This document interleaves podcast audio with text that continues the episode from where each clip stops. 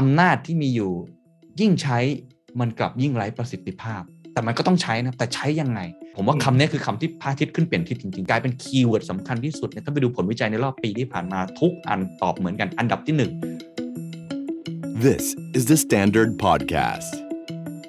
The Secret Sauce. Executive Espresso สวัสดีครับ ผมเคนนักครินทร์และนี่คือ The Secret Sauce Executive Espresso สรุปความเคลื่อนไหวในโลกเศรษฐกิจธุรกิจ แบบเข้มข้นเหมือนเอสเปรสโซให้ผู้บริหารอย่างคุณไม่พลาดประเด็นสำคัญ จากการเปลี่ยนแปลงที่เกิดขึ้นมากมายในโลกปัจจุบันนี้นะครับไม่ว่าจะเป็นเมกะเทรนด์ความท้าทายต่างๆ มันก็มีโอกาสอยู่ในนั้นคำถามสำคัญครับทุกท่านโอกาสของคุณอยู่ตรงไหน อะไรคือกลยุทธ์ของทุกท่านที่จะทำให้ธุรกิจของทุกท่านเติบโต ถ้าอยากทำให้ธุรกิจนั้นก้าวไปข้างหน้า มี New S Curve ใหม่ ๆ อะไรคือ framework ที่เราจะหามาเพื่อตอบโจทย์ตรงนั้นให้ได้ นั่นเป็นสาเหตุครับทำให้ปี 2022 นี้ครับ The Secret Sauce กลับมาจัดเวิร์กช็อปอีกครั้งหนึ่ง นั่นก็คือ Strategy Workshop ครับ กับธีมใหม่ครับ Opportunity Driven Business Growth นะครับ หรือว่ากลยุทธ์นะครับในการหาโอกาสทางธุรกิจ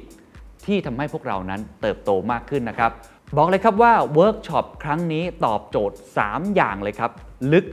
กว้างลงมือทำจริงครับ ลึกครับในเชิงของทฤษฎีครับ จากบทเรียนที่ดีที่สุดของทั้งโลกนะครับ ปัจจัยภายนอกวิถีของการเปลี่ยนแปลงไป หรือในแง่ของเทรนด์ใหม่ๆ ที่เกิดขึ้น กว้างครับในการเชื่อมโยงบูรณาการกับสถานการณ์จริงในปัจจุบัน กับเรื่องของผู้บริหารตัวจริง กับเรื่องของเคส ธุรกิจจริง ๆ และพฤติกรรมของลูกค้าจริง ๆ นะครับ แล้วก็ลงมือทำจริงครับ เพราะว่าลึกกับกว้างมันไม่พอ มันต้องเอามาปรับใช้กับตัวคุณเองได้ด้วย เราจะมี framework เป็นขั้นเป็นตอนที่ personalize ให้กับคุณสามารถนำไปปรับใช้ได้จริงกับตัวเองครับ สร้างกลยุทธ์ในแบบของตัวคุณเองหนึ่งเดียวในโลกครับ กับอาจารย์ธนัยชรินทร์สารครับ ที่ปรึกษากลยุทธ์ผู้มีประสบการณ์มากกว่า 20 ปีนะครับและตัวผมเองครับเคน นครินทร์ วนกิจไพบูลย์นะครับที่มีโอกาสได้ไปสัมภาษณ์ผู้บริหาร แล้วก็สัมผัสกับเคสจริงกว่า 400 เคสนะครับในรอบ 5 ปีที่ผ่านมานะครับเวิร์กช็อปนี้เหมาะกับใครครับ บอกเลยครับว่าผู้นำองค์กร ผู้บริหาร ผู้ประกอบการที่ธุรกิจคุณกำลังต้องการสร้างกลยุทธ์ที่เติบโตอย่างยั่งยืนด้วยนะครับเวิร์กช็อปครั้งนี้ครับสิ่งที่คุณจะได้รับแน่นอนครับ 1. ความรู้ความเข้าใจเกี่ยวกับการจับโอกาส เปลี่ยนเป็นกลยุทธ์ทางธุรกิจนะครับจับต้องได้ 2. ครับแรงบันดาลใจจากองค์กรที่ปรับกลยุทธ์ได้ดีรวมทั้งเคสต่างๆ ที่เป็น know-how ได้ดีนะครับ 3. ครับ framework ในการสร้างการเติบโตที่ใช้ได้ในสภาพแวดล้อมที่ทั้งมีวิกฤตแล้วก็ไม่มีวิกฤตครับ 4. Network ครับหรือว่าเครือข่ายของกลุ่มนักธุรกิจที่ต้องการสร้างการเติบโต ด้วยการสามารถเป็น business matching ในเวิร์กช็อปครั้งนี้ได้ครับ รายละเอียดการจัดงานครับเวิร์กช็อปครั้งนี้ใช้เวลา 1 วันเต็มนะครับ เช้าจดเย็น ในวันศุกร์ที่ 10 มิถุนายน ปี 2565 ครับ ณ โรงแรม Bangkok Marriott The Surawongse ครับ บัตรราคา 25,000 บาท เริ่มเปิดระบบลงทะเบียนรับสมัครตั้งแต่วันที่ 11 พฤษภาคม ไปจนถึงวันที่ 25 พฤษภาคม 2565 ครับ ทีมงานจะทำการคัดเลือกผู้สมัครจากทั้งหมด เหลือเพียง 25 ท่าน เพื่อให้มั่นใจนะครับว่าผู้เข้าร่วมงานจะได้รับประโยชน์จากเนื้อหาและกิจกรรมมากที่สุด และก็จะทำการส่งอีเมลหาทุกท่านที่ได้รับสิทธิ์ในการเข้าร่วมงานในวันที่ 27 พฤษภาคม 2565 ครับ เพื่อดำเนินการชำระเงินในขั้นตอนต่อไปครับ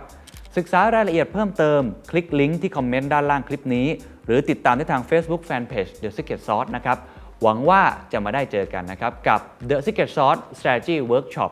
Opportunity Driven Business Growth กับผม แล้วก็อาจารย์ทันในครับ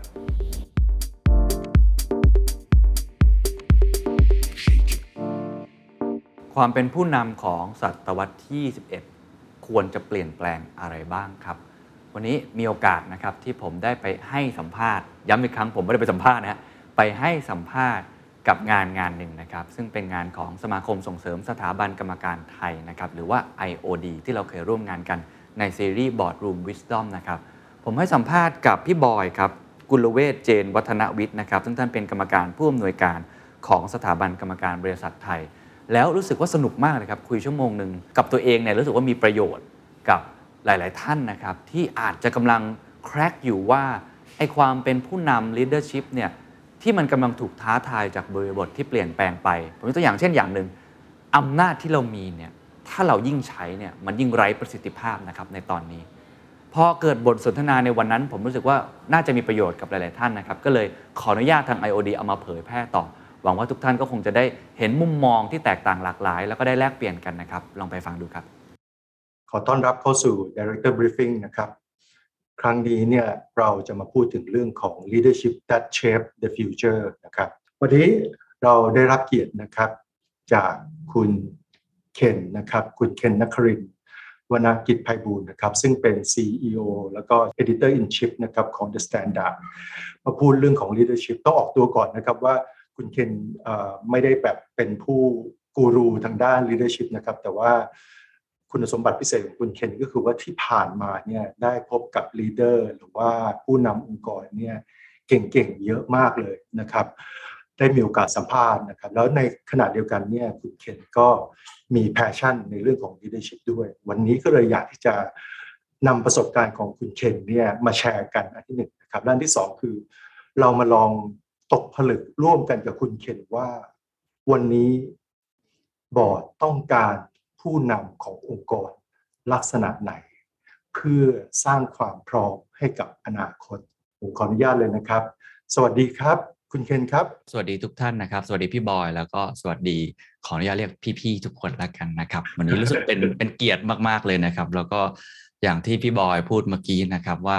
ผมเองก็ ไม่ได้เป็นผู้นำมานานนะครับ แล้วก็ไม่ได้เป็นผู้นำที่ยิ่งใหญ่หรือมีวิธีการหรือตำราอะไรที่จะมาบอกกับทุกท่านเลยนะครับ แต่ว่าคำที่ผมชอบที่พี่บอยใช้เมื่อกี้ก็คือมาร่วมกันตกผลึกมาตกตะกอนด้วยกันมากกว่า ผมก็อาจจะช่วยกันเขย่าเขย่าให้เห็นว่า ในมุมของผมที่อาจจะขออนุญาตใช้คำว่าเป็นเป็นรุ่นใหม่นะครับเป็น Gen Y เนี่ยนะครับที่ได้สัมผัสกับคน Gen X แล้วก็ Baby Boomer ค่อนข้างมาก แล้วก็ในขณะเดียวกันก็ ได้มีโอกาสพูดคุยกับน้องๆ Gen Z หรือว่าลงไปมากกว่านั้นเนี่ยค่อนข้างมาก ก็เลยพอที่จะเห็นนะครับความแตกต่างความเชื่อมโยง หรือว่ามิติของความเปลี่ยนแปลงของไอ้คำว่า leadership ค่อนข้างมากครับพี่บอยครับ มาที่คำถามแรกเลยก็คือว่าเคนก็คงจำได้ไหมว่าเจอผู้นำไปกี่คนแล้ว เกือบเกือบพันนะครับ คือถ้าเกิดไม่ได้นับเกือบพันสัมภาษณ์ใช่ไหมด้วยนะครับ ก็มีโอกาสได้เจอ แต่ผมว่าน่าจะน้อยกว่าพี่ๆหลายคนครับ คือโอเคเราเราเรายังเด็กอยู่ก็ประสบการณ์ก็ยังน้อยแต่ว่าก็โชคดีครับ ได้ได้เจอค่อนข้างมากครับครับ ในผู้นำที่เคนรู้สึกประทับใจเนี่ยเรารู้สึกว่า เอออย่างนี้แหละสำหรับองค์กรที่จะไปข้างหน้าได้เนี่ยเขามีคุณสมบัติอะไรที่มันคล้ายๆกันบ้างที่มีเหมือนกันแน่นอนอันที่หนึ่งก็คือเขาเขาเป็นคนที่มีวิสัยทัศน์ แล้วก็มีกลยุทธ์นะครับอืมผมคิดว่าอันนี้ยังยังเหมือนเดิม คือผู้นำเนี่ยถ้าไม่มีวิสัยทัศน์ไม่มีกลยุทธ์ที่จะนำพาองค์กรไปได้ ผมคิดว่าก็ส่วนตัวคิดว่าอย่าเรียกว่าผู้นำเลย อันนี้พูดกันแบบตรงๆนะคือคือผู้นำต้องต้องมองเห็นอะไรบางสิ่งบางอย่าง อาจจะแม่นหรือไม่แม่น หรือว่าอาจจะมีคนช่วยอีกเรื่องหนึ่งแต่ว่าเป็นคนที่ lead นะครับด้วยวิสัยทัศน์หรือว่า lead ด้วยการใช้กลยุทธ์ไปสู่สิ่งที่จะจะพาไปตรงนั้นนะครับ อันที่สองผมว่ามันคือคือนิยามของคำว่า ผู้นำที่ทุกคนมีเหมือนกัน ผมจะอ้างสองสองบุคคลละกันนะครับ บุคคลแรกก็คือจอห์นซีแม็กเวลส์นะครับหลายคนคงจะได้อ่านอยู่แล้วนะครับ ก็เขาพูดสั้นๆ ซึ่งผมว่าจริงที่ผมได้เจอกับทุกคนจะมีลักษณะนี้เหมือนกัน คือผู้นำคือคนที่มีอิทธิพลต่อคนอื่น ก็คืออิ f l u e n c e คนอื่นได้ ผมคิดว่าอันนี้ที่ผมสัมภาษณ์มาทุกคนจะมีเหมือนกันหมด คือเขาจะสามารถมีอิทธิพลต่อความคิดอิทธิพลต่อการกระทำหรือโน้มน้าวให้คนเนี่ย พร้อมที่จะคล้อยตามในสิ่งที่เขาจะนำพาไปจากข้อแรกก็คือวิสัยทัศน์และกลยุทธ์ อาจจะเป็นวิธีอื่นก็ได้ แต่ว่าเขาจะเป็นคนที่เป็นศูนย์กลางในบางสิ่งบางอย่าง อาจจะไม่ได้ด้วยตำแหน่ง แต่ว่ามันเป็นบุคลิกของเขา หรือว่าเป็นสิ่งที่เขาสร้างขึ้นมาทำให้คนเนี่ยพร้อมนะครับที่จะมีอิทธิพลมาแล้วก็พร้อมจะเดินตาม ส่วนท่านที่สองที่ที่คิดว่าน่าสนใจแล้วก็เป็นนิยามที่ผมว่ามันกระชับและมันง่ายมากเลยนะครับ ก็คืออคุณอนันต์ปัญญารชุน นะครับผมคิดว่าเป็นบุคคลคนหนึ่งที่มีบุคลิกความเป็นผู้นำสูงที่สุดคนหนึ่งที่ผมเคยคุยคือถ้าพูดถึงความเป็นบอลทูบีเนื้อแท้เนี่ยทุกประโยค ทุกการกระทำพฤติกรรมของเขาอะไรทุกอย่างเนี่ยผมคิดว่าท่านเป็นคนที่มีมีความเป็นผู้นำสูงมาก ด้วยด้วยตัวท่านเองนะครับ ท่านพูดประโยคนึงออกมา ผมถามท่านท่านง่ายๆแล้วผู้นำคืออะไรกันแน่ครับ คุณอนันต์ก็บอกว่าผู้นำคือคนที่มีคนอยากตาม จบแค่นี้ ซึ่งผมคิดว่าเฮ้ยมันเออมันแค่นี้จริง ๆ คือ ผู้นำจะทำอะไรก็ตาม จะพูดจะทำหรือว่าจะมีผลงาน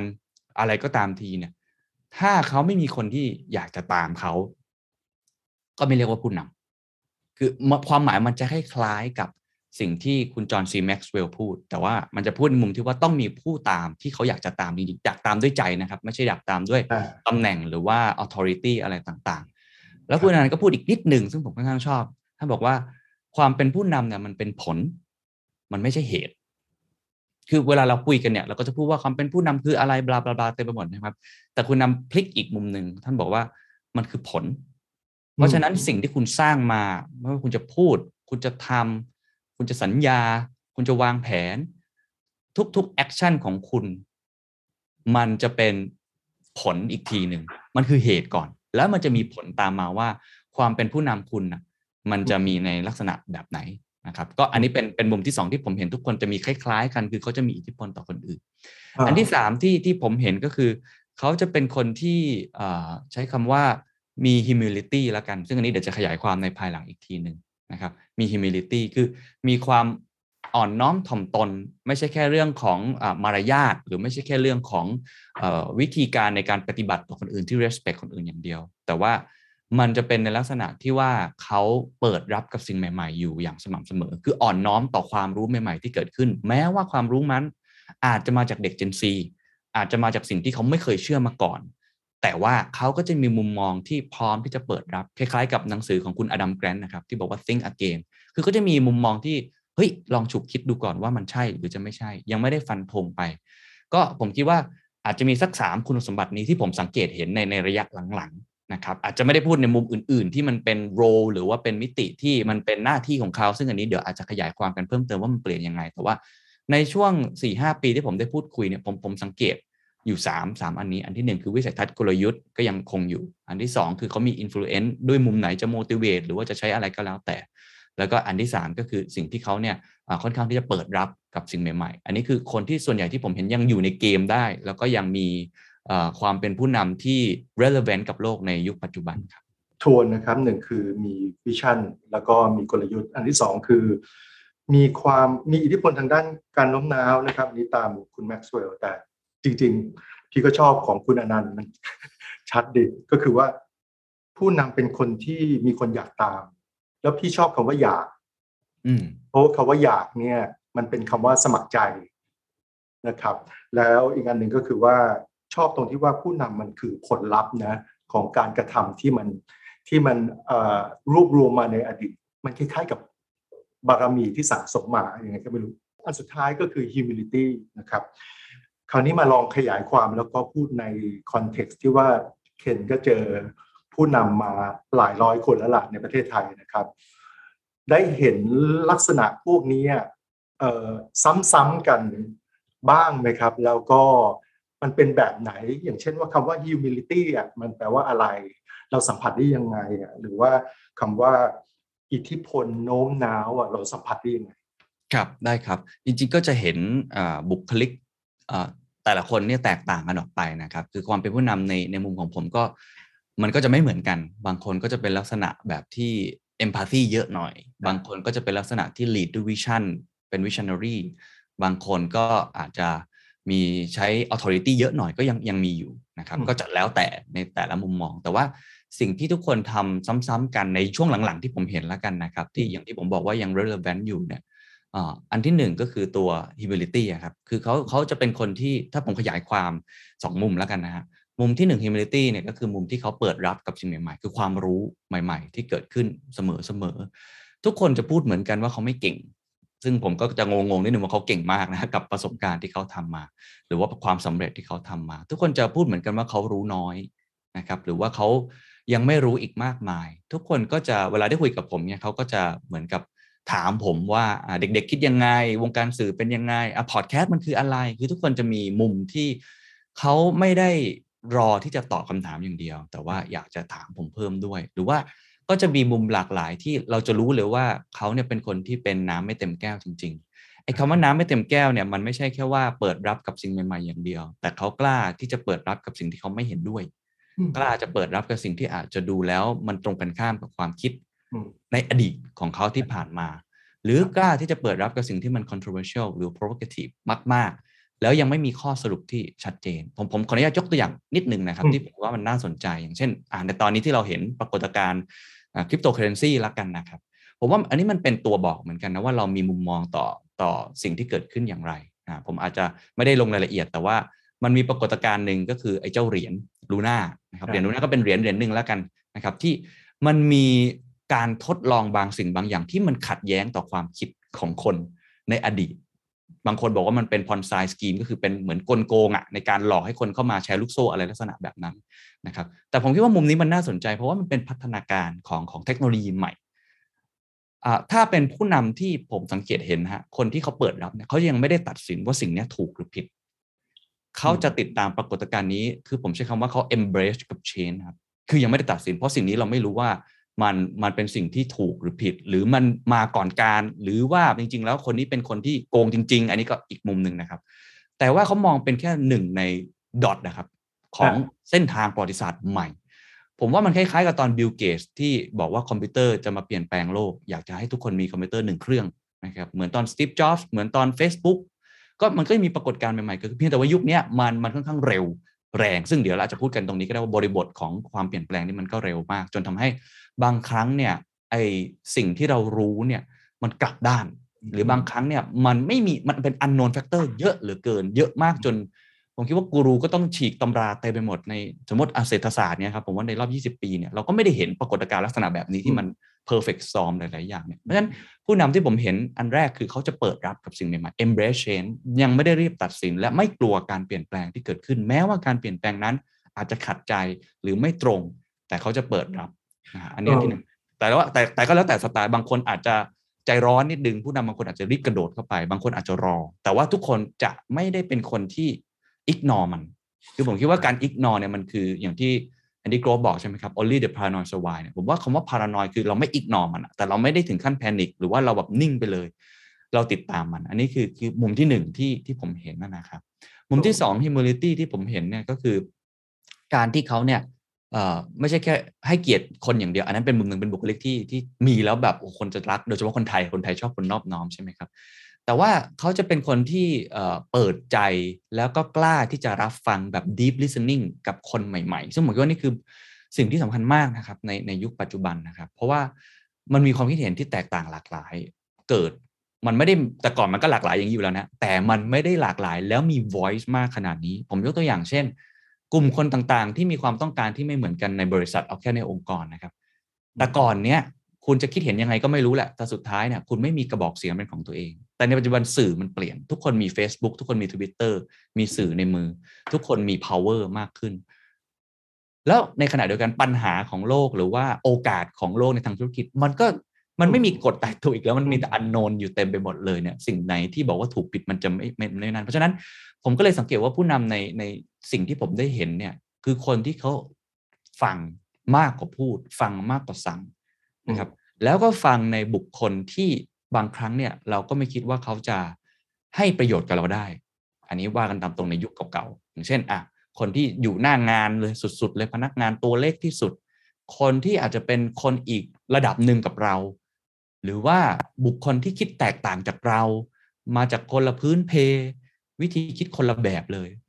แต่ว่าสิ่งเหล่านี้มันกลายเป็นสิ่งสำคัญมากขึ้นเรื่อยๆในยุคหลังๆเพราะความหลากหลายของมันนะครับที่มันมีประโยชน์มากขึ้น ผมก็จะเห็นเขาเอมพัซซีมากขึ้นอืมพอเอมพัซซีมากขึ้น เปิดใจรับฟัง deep listening มากขึ้นเขาก็จะเริ่ม engage มากขึ้น engage กับคนมากขึ้น คือโน้มตัวลงมาฟังโน้มตัวลงมาพูดคุย ฟังแบบได้ยินจริง ๆ ไม่ใช่ฟังแบบผ่านไป แล้วเขาก็จะเริ่ม empower มากขึ้น คือกว่าจะ empower คนได้เนี่ย มันต้องมี trust ใช่ไหมครับ ถ้าเราไม่เชื่อใจ หรือว่าเราไม่ได้ empathy เขามาก่อนว่าเขาต้องการอะไรกันแน่ หรือเราไม่ได้ engage กับเขามาก่อนเนี่ยผมว่าการ empower ก่อนเนี่ย บางครั้งเนี่ยมันไม่เกิด trust มันก็อาจจะไม่เกิดผลดีจริง ๆ เพราะคุณไม่ได้จริงใจกับเขาจริง ๆ อันนี้เป็นสิ่งที่ผมสังเกตเห็นว่า มีความสำคัญมากขึ้นเรื่อยๆ กับผู้นำที่ต้องเป็นคนเข้ามาโน้มฟัง คือ down to earth มากขึ้น และในขณะเดียวกันเนี่ยก็เป็นคนที่ เอ่อเป็นคนคอยประสานนะครับ คือคือผมคิดว่าผู้นำในยุคหลังๆเนี่ยผมชอบเอ่อท่านผู้นำของนิวซีแลนด์นะครับคุณจาซินดาอาร์เดิร์นเนี่ยคือคือน่าสนใจที่ว่าเขาเขาบอกว่าผู้นำเนี่ยไม่ใช่คนที่เสียงดังที่สุดในห้องอีกต่อไป แต่เป็นคนที่ฟังให้คนในห้องประชุมพูดให้จบทั้งหมดอืมแล้วเป็นคนที่เป็นเหมือน conductor คือประสานอืมเสียงเหล่านั้นให้ออกมาเป็น consensus บางอย่าง ซึ่งแน่นอนไม่มีคนได้ประโยชน์หรือเสียประโยชน์ ทั้งสองฝั่งได้พร้อมๆกันไม่มีทาง มันต้องมีคนที่ได้และเสียอยู่แล้วถูกไหมครับในการตัดสินหรือรวบรวมความคิดเนี่ยนะครับ แต่ผู้นำเนี่ยในในยุคหลังเนี่ยมันจำเป็นกับสิ่งนี้มากขึ้น คือเขาต้องเป็นคนที่ฟังเป็นคน engage แล้วก็ประสานสิ่งเหล่านั้น มันกลายเป็นผู้นำที่มันเปลี่ยนเอ่อเปลี่ยนนิยามของมัน ซึ่งซึ่งผมผมจะใช้คำว่ามันคือ invisible leader นะครับ ที่ได้คุยพี่บอยไปนะครับ คือเป็นผู้นำที่มัน มันมองไม่เห็นอะมันเหมือนลมมองไม่เห็นแต่มันมันมีอยู่แล้วมันไม่มีไม่ได้ มันสำคัญมากอำนาจที่มีอยู่ ยิ่งใช้มันกลับยิ่งไร้ประสิทธิภาพอืมมันมันมันมันเลือกค่อนข้างที่จะกลับด้านนิดนึงแต่มันก็ต้องใช้นะแต่ใช้ยังไง อันนี้ก็เป็นศิลปะอย่างหนึ่งแต่ว่าอันนี้คือสิ่งที่สังเกตเห็นโดยคำว่า humility นะครับที่เขาจะอ่าทำซ้ำๆกันในในสองมุมนี้ครับพี่บอยครับพี่ชอบคำหนึ่ง ของของของเคนที่ว่าไม่จัดก่อน แล้วเมื่อเมื่อคืนฟังของนิ้วกลม เรื่องเรื่องปรากฏการณ์ปรากฏการณ์ของการเหมารวมอ่าครับ ใช่ไหมคือคือเหมือนกับคนที่ไม่เหมารวมเนี่ย แล้วก็มองอะไรเป็นจุดๆเนี่ย แล้วสังเกตมันไปเรื่อยๆ จนกระทั่งวันหนึ่งเป็นเป็นแพทเทิร์นที่อาจจะไม่ซ้ำกับแพทเทิร์นเดิม อันนั้นแหละเขาจะเป็นคนที่มองด้วยความเป็นจริง แล้วก็เอ่อไม่ ignore นะครับ อันที่สองคือ deep listening แล้วก็เอ่อชอบถามมากกว่าตอบแล้วป่ะใช่ป่ะใช่ใช่ครับใช่คเอรับอแล้วก็อันที่ชอบอีกอย่างหนึงที่เคนพูดก็คือว่า ถ้าพี่จะลองเปรียบเทียบมันคือเข้าใจเข้าถึงแล้วจึงพัฒนา ใช่ครับใช่ครับใช่ไหมใช่มันครับคือพัฒนาก่อนไม่ได้อะมันต้องไปถูเข้ากครับใจก่อนใช่ป่ะแล้วเข้าใช่ครัถึบงแล้วจึงแบบไป empower ใช่ครับ เพราะบางครั้งการการ empower โดยเราไม่เข้าใจเขาเนี่ย มันอาจจะผิดฝาผิดตัวได้เลยนะครับ บางทีการตัดสินใจอะไรที่เป็นประโยชน์กับองค์กรหรือสังคม เราคิดเองเราเราไม่ได้ไปฟังเขาก่อนอะอันเนี้ยมันมันบางครั้งเนี่ยมันมันเสียเอ่อเวลา productivity หรือบางครั้งมันทำให้เขาไม่พอใจเราได้เลยครับ แล้วสภาวะผู้นำที่เคนเห็นเนี่ยมันมีไหมว่าบางอย่างมันเหมาะสมกับสตาร์ทอัพบางอย่างมันเหมาะสมกับบริษัทใหญ่ ๆ ที่มันที่มันมีมาหลายปีละครับหรือ บางอย่างมันอาจจะเป็นเรื่องของเอออันนี้มันเป็นแบบ context ของไทยนะอืมอันนี้ไม่ไทยอย่างเงี้ยมันมีอะไรที่แบบว่าต่างกรรมต่างวาระไหมอันนี้มันมีแน่นอนอยู่แล้วครับ ผมคิดว่าบริบทไซส์ขององค์กรหรือรูปแบบของคนในองค์กรเนี่ยมันมันจะมีผลอ่าอืมต่อผู้นำอยู่แล้วว่าผู้นำแบบไหนที่เหมาะสมกับอืมองค์กรแบบไหน ผมว่าอันนี้อันนี้แน่นอน โดยเฉพาะในในยุคหลังๆนะครับ ผมว่าในยุคก่อนผมอาจจะไม่ทันเยอะนะครับ แต่ผมเชื่อว่าในยุคก่อนๆเนี่ยจะจะไม่ได้ต่างกันมาก คือมี pattern เป็นตำราออกมาเลย ว่าผู้นำควรจะมีอ่าบุคลิก หรือวิธีการในการบริหารงานอย่างไร ตามตำราตาม pattern นะฮะแต่ในยุคหลังๆเนี่ยความหลากหลายมันเพิ่มมากขึ้น คือถามว่าผู้นำทำไมต้อง evolve ทำไมต้องเปลี่ยนเนี่ยมันไม่ใช่ว่าเราไม่ดีฮะแต่ว่าหนึ่งตัวโลกมันเปลี่ยนก็คือเทคโนโลยี geopolitics อะไรอืมสังคมต่างๆ อันที่สองสำหรับผมเนี่ยผมจะเน้นเรื่องนี้เยอะมากก็คือ จิตวิทยาหรือ value ของคนนะครับ คือ mindset ของคนเนี่ยมันมันเปลี่ยนไปตามยุคสมัยคนมันมีความหลากหลาย คนมีความต้องการ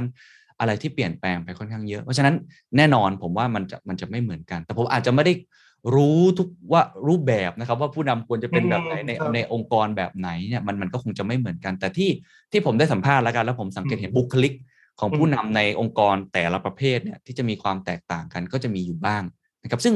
จริง ๆ มันเป็นแค่เพียงครึ่งเดียว อีกครึ่งหนึ่งเนี่ยมันจะเหมือนกันก็คือ pattern ที่ผมบอก humility หรือว่าการความ influence หรือวิสัยทัศน์เนี่ยเอ่อเพียงแต่ว่า speed ของเขาหรือว่าวิธีการในการเอ่อโน้มน้าวคนที่ใช้อำนาจมากน้อย การเปิดใจรับฟังมันมันจะมีเลเวลที่ที่ไม่เท่ากันนะครับผมยกตัวอย่างเช่นเวลาผมสัมภาษณ์สตาร์ทอัพเนี่ยเราจะสังเกตบุคลิกเขาอย่างหนึ่งคือเขาจะกล้าเสี่ยงมาก แล้วเขาจะ open แบบอืม open open กับพนักงานของเขามากๆ hierarchy เขาแทบจะศูนย์คือจะไม่มีเลย ซึ่งมันก็เหมาะกับองค์กรแบบของเขา แล้วเขาพร้อมที่จะล้มตลอดเวลา คือเขาจะไม่อายที่จะล้มเหลว อันนี้มันจะเป็นบุคลิกของเขาที่มันพร้อมกับองค์กรที่พร้อมจะต้องล้มเหลวตลอดเวลาอืมและวิ่งเร็วสุดๆ ก็คือทำงานหามรุ่งหามค่ำวิ่งกันตลอดเวลา ก็เขาจะไม่ค่อย concern เรื่องความเสี่ยงมากนักครับ ก็ต้องยอมรับว่าจะมีช่องโหว่โอ้เต็มไปหมดเลย แล้วก็พร้อมที่จะโต 10x 10x 10x ตลอดเวลานั้นเขาจะ lead ด้วยด้วยวิสัยทัศน์ แล้วก็เอ่อไม่ได้ยึดติดกับธรรมเนียมประเพณีอะไรมากนะอันนี้ยกตัวอย่างที่จะเห็นชัดมากๆนะครับ แต่ถ้าเป็นผู้นำองค์กรใหญ่มากๆ แบบใหญ่ระดับประเทศเนี่ยที่ผมมีโอกาสได้พูดคุยเนี่ยนะครับ มันก็จะคนละสไตล์ อืมคือเขาก็จะ concern เรื่อง safety เยอะ เขาจะ concern เรื่องความเสี่ยงเยอะ แล้วเขาก็มีผู้บริหารที่เป็นมืออาชีพมาช่วยเขาเยอะ เพราะฉะนั้นเนี่ยเขาก็จะไม่ได้ลง detail เขาจะเป็นคนดูภาพรวม ใช้วิธีการในการพูดคุยกับผู้บริหารระดับสูงมากกว่า อันนี้มันก็จะมีสไตล์ที่แตกต่างกันเพราะฉะนั้นเขาอาจจะไม่ถึงขั้นเข้าถึงเข้าใจกับพนักงานทุกระดับเหมือนกับสตาร์ทอัพในขนาดเล็ก ๆ แต่เขาจะมีกระบวนการหรือเครื่องมือบางสิ่งบางอย่างเขาจะอาจจะต้องใช้ storytelling ในการ communicate กับคนมากๆเนี่ยที่ที่คนละแบบกับแบบสตาร์ทอัพ สตาร์ทอัพนี่เข้าไปชนแก้วเบียร์ก็คุยกันแล้วก็ได้ใช่ไหมแต่อันนี้อาจจะไม่ได้อาจจะไม่เหมาะสม แต่ผมคิดว่า อันนี้มันเป็นความแตกต่างในเชิง detail ไม่ไม่ได้ไม่ได้ต่างกันแบบเอ่อฟ้ากับเหวขนาดนั้น มันเป็นเหมือน character มากกว่าว่าอ่าเมสซี่เล่นสไตล์นี้นะโรนัลโดเล่นสไตล์นี้นะครับแต่ว่าทุกคนจะจะมีวิธีคิดในที่เป็น core value เนี่ยคล้าย ๆ กันครับ อันนี้คิดว่าจะคล้ายๆกัน ส่วนอุตสาหกรรมก็มีผลนะครับ อุตสาหกรรมกับอุตสาหกรรมก็จะมีผู้นำที่มี character ที่แตกต่างกัน แต่ว่าผมว่ามันมันเป็นแค่ character อะแต่มันไม่ใช่ DNA DNA เนี่ยจะคล้ายๆ กัน จะไม่ค่อยเห็นความต่างอะพูดตรงๆ จะมีสิ่งที่เหมือนเหมือนๆกัน repeatable เนี่ยค่อนข้างมากครับก็จริงนะ คือสตาร์ทอัพมันก็ต้องเป็นแบบหนึ่งนะ แล้วก็พวกอันที่ใหญ่ ๆ แล้ว อย่างเช่นธนาคารอย่างเงี้ยเขาก็ต้องมีเรื่องของกฎหมาย มีนู่นมีนี่มาทำให้เขาก็ต้องมองความเสี่ยงเป็นหลักใช่ไหมครับใช่คครับราวนี้จะเริ่มตกผลึกแล้วนะคราวนี้เริ่มขยับขยับ อันแรกก่อนพี่ชอบตรงที่เคนบอกบอกว่า mindset ของคนสมัยก่อนกับคนสมัยนี้ก็ไม่เหมือนกันใช่ไหมครับอย่างคนสมัยนี้เนี่ยทุกอย่างเนี่ยสามารถเข้าถึงได้ ข้อมูลเข้าถึงได้ สมัยก่อนมันไม่ใช่อะใช่ปะใช่คคือรับสมัยก่อนเนี่ยเออเขานำเราเพราะว่าเขารู้แต่เราไม่รู้ใช่ครับ หรือว่าเขามีอำนาจแต่เราไม่มี เพราะฉะนั้นเนี่ยมันเป็นการตามแบบจำยอมอะแต่วันนี้อะมันเป็น mindset อีกแบบหนึ่งที่ว่า ฉันมีทุกอย่างที่เธอมี แล้วเธอจะเอาอะไรมานำฉันอืมอันนี้พักไว้ตรงนี้ก่อนนะแล้วอันที่สองก็คือผู้นำเนี่ยเขาจะฟังคนใช่ไหมแต่มันเริ่มพี่เริ่มสงสัยว่า ผู้นำเนี่ย ในองค์กรเนี่ย จริง ๆเขานำใครเขานำแค่พนักงานเหรอหรือจริง ๆ แล้วผู้นำที่แบบเป็นเป็นอะไรนะบล็อกเกอร์อย่างเงี้ย เออเขาไม่รู้ด้วยซ้ำหรือเปล่าว่าเขานำใครยังไง แต่มันแต่ทำไมเขาเป็นผู้นำได้ผู้นำทางความคิดอิทธิพลนะนี่อันนี้เราเราเริ่มขยับขยับกันนะอะเรื่องแรกก่อน คิดว่า mindset ของคนสมัยนี้เนี่ยที่มองกับผู้นำเนี่ยเขาคาดหวังอะไร ในขณะที่เขามีทุกทุกอย่างแทบจะพร้อมแล้ว ครับ โอ้อันนี้เป็นเป็นคำถามที่ ผมว่าจะเป็นการ redefine เหตุผลของการเปลี่ยนแปลงของความเป็น ผู้นำมากๆนะครับพราะพูดว่าคนยุคใหม่จริงผมคิดว่าไม่ใช่แค่อน้องๆ Gen Z นะครับจริงเป็นเป็นทุกยุคยุคพี่บอยด้วยเหมือนกัน เพราะว่าเราอยู่ในในโลกเดียวกัน แต่ว่าวิธีการในการเปลี่ยนรับรู้ mindset ของคนก็อาจจะแตกต่างกัน อันนี้ว่ากันไป แต่ว่าผมว่ามันไปทิศนี้แน่นอนนะครับ ก็อาจจะขออนุญาตพูดตัวตัวบริบทก่อนแล้วกันว่ามันมันเป็นเพราะอะไรจะได้เห็นภาพนะในมุมของผมแล้วกันนะครับที่ได้เห็น อันที่หนึ่งแน่นอนเทคโนโลยีมันมันเข้าถึงข้อมูลง่ายมาก แล้วก็ไม่ใช่แค่เข้าถึงข้อมูลอย่างเดียวเนี่ยมันสามารถทำให้เราเชื่อมต่อกับโลก เรามองประเทศไทยเป็นแค่ ไม่ใช่แค่แบบคนที่ต้องทำอะไรยึดประเทศไทยเป็นหลักอะอย่างนี้ชาตินิยมผมใช้คำนี้ชาตินิยมมันจะลดลงนะครับเพราะว่ามันมีคำว่า global citizenship มากขึ้น ก็จะมองเป็นบริบทโลกอันนี้อันนี้เทคโนโลยีนะอันที่หนึ่งอันที่สองคือเทคโนโลยีมันส่งผลครับทำให้พวกเราเนี่ยมีอำนาจมากขึ้น ซึ่งผมคิดว่าอันนี้สำคัญนะคือทุกคนมีความเป็นผู้นำในตัวเองมากขึ้นกว่าแต่ก่อนที่ฉันเป็นแค่ผู้ตาม คือเราบริบทของเราเนี่ยเราจะรู้สึกว่าเราเป็นผู้นำไม่ว่ามุมไหนก็มุมหนึ่ง ผมยกตัวอย่างแบบ extreme เลย ที่เราใช้กันเยอะพวก troll ฮะอาจจะขออนุญาตใช้คำเกรียนคีย์บอร์ดอาสมมตินะหรือว่าคนที่เป็นแบบเนิร์ดอยู่หลังคอมพิวเตอร์เนี่ยถ้าเป็นแต่ก่อนเนี่ยเราก็จะมองเขาว่าก็ก็ไม่ได้มีความเป็นผู้นำเลยแต่ตอนนี้เขาเหมือนเขามีคนตามอยู่ในเพจเขาสองล้านสมมติเขาเป็นผู้นำยิ่งกว่าเราอีกนะมีเขาถูก empower ไปแล้วเขาคือเขามี power มากมายมหาศาลใช่ครับ เพราะฉะนั้นอันเนี้ยสำคัญมากแล้วถ้าผู้นำ ยุคอ่าชุยุคดั้งเดิมไม่รู้ว่ายุคเก่ายุคดั้งเดิมไม่ไม่ recognize ตรงนี้เนี่ยมันจะกลายเป็นว่าสิ่งที่เราทำเนี่ยมันจะเป็นการรุกรานอำนาจของคนอื่นด้วยซ้ำไป เขารู้จะรู้สึกว่าเขามีสิทธิ์มีเสียงมากขึ้นจากจากเทคโนโลยีต้องยอมรับมาจากเทคโนโลยีนะครับ อันที่สามเนี่ยที่ผมสังเกตเห็นเนี่ย มันคือวิถีชีวิตเขาก็เปลี่ยนเช่นเดียวกัน ซึ่งถามว่าเอ๊ะเกี่ยวไงกับความเป็นผู้นำเนี่ยผมว่าเกี่ยวมาก เพราะความเป็นผู้นำเนี่ยมันต้องหลีดเขาด้วยวิธีคิด แต่สุดท้ายถ้าเกิดเราอยากให้เขาทำงานให้กับเรา อยากทำให้เขามีเอ่อ purpose ร่วมเดียวกับเราเนี่ยบางครั้งเนี่ยเรื่องวิถีชีวิตอะไรต่างๆ มันก็จะสอดคล้องกันไปด้วย ผมยกตัวอย่างเรื่องการทำงานแล้วกัน ตอนนี้คีย์เวิร์ดสำคัญคือ flexibility ถูกไหมครับคือ flexibility หรือว่าเมื่อกี้ที่เราพูดกัน empathy empower อะไรต่างๆเนี่ยเมื่อไหร่ก็ตามที่ผู้นำไม่ฟังเขา หรือเมื่อไหร่ก็ตามที่วิธีการทำงานวิธีการบริหารต่างๆเนี่ยมันยังเป็นระบบเดิมๆคือ hierarchy เป็น waterfall ลงมานะครับหรือว่าอาจจะเป็นวิธีคิดที่มันไม่สอดคล้องกับโลกในยุคปัจจุบันอืมไม่ยืดหยุ่นอะผมว่าอืมคำนี้คือคำที่พระอาทิตย์ขึ้นเปลี่ยนทิศจริงๆ คือมันคำว่ายืดหยุ่นกลายเป็นคีย์เวิร์ดสำคัญที่สุดเนี่ยถ้าไปดูผลวิจัยในรอบปีที่ผ่านมาทุกอันตอบเหมือนกันอันดับที่หนึ่งยืดหยุ่น ซึ่งแต่ก่อนคำว่ายืดหยุ่นเนี่ยมันมันมันไม่มีอะฮะสมมติมันมันต้อง มันต้องแข็งแรง มันต้องทนทาน มันต้องมาทำงานตรงเวลา มันต้องทุกอย่างกลยุทธ์ต้องชัดเจน อันนี้มันมันเปลี่ยนวิธีคิดคนค่อนข้างมากเพราะฉะนั้นผู้นำก็ต้องเป็นคนที่ยืดหยุ่นมากขึ้น อันนี้ถ้าตอบแบบกำปั้นทุบดิน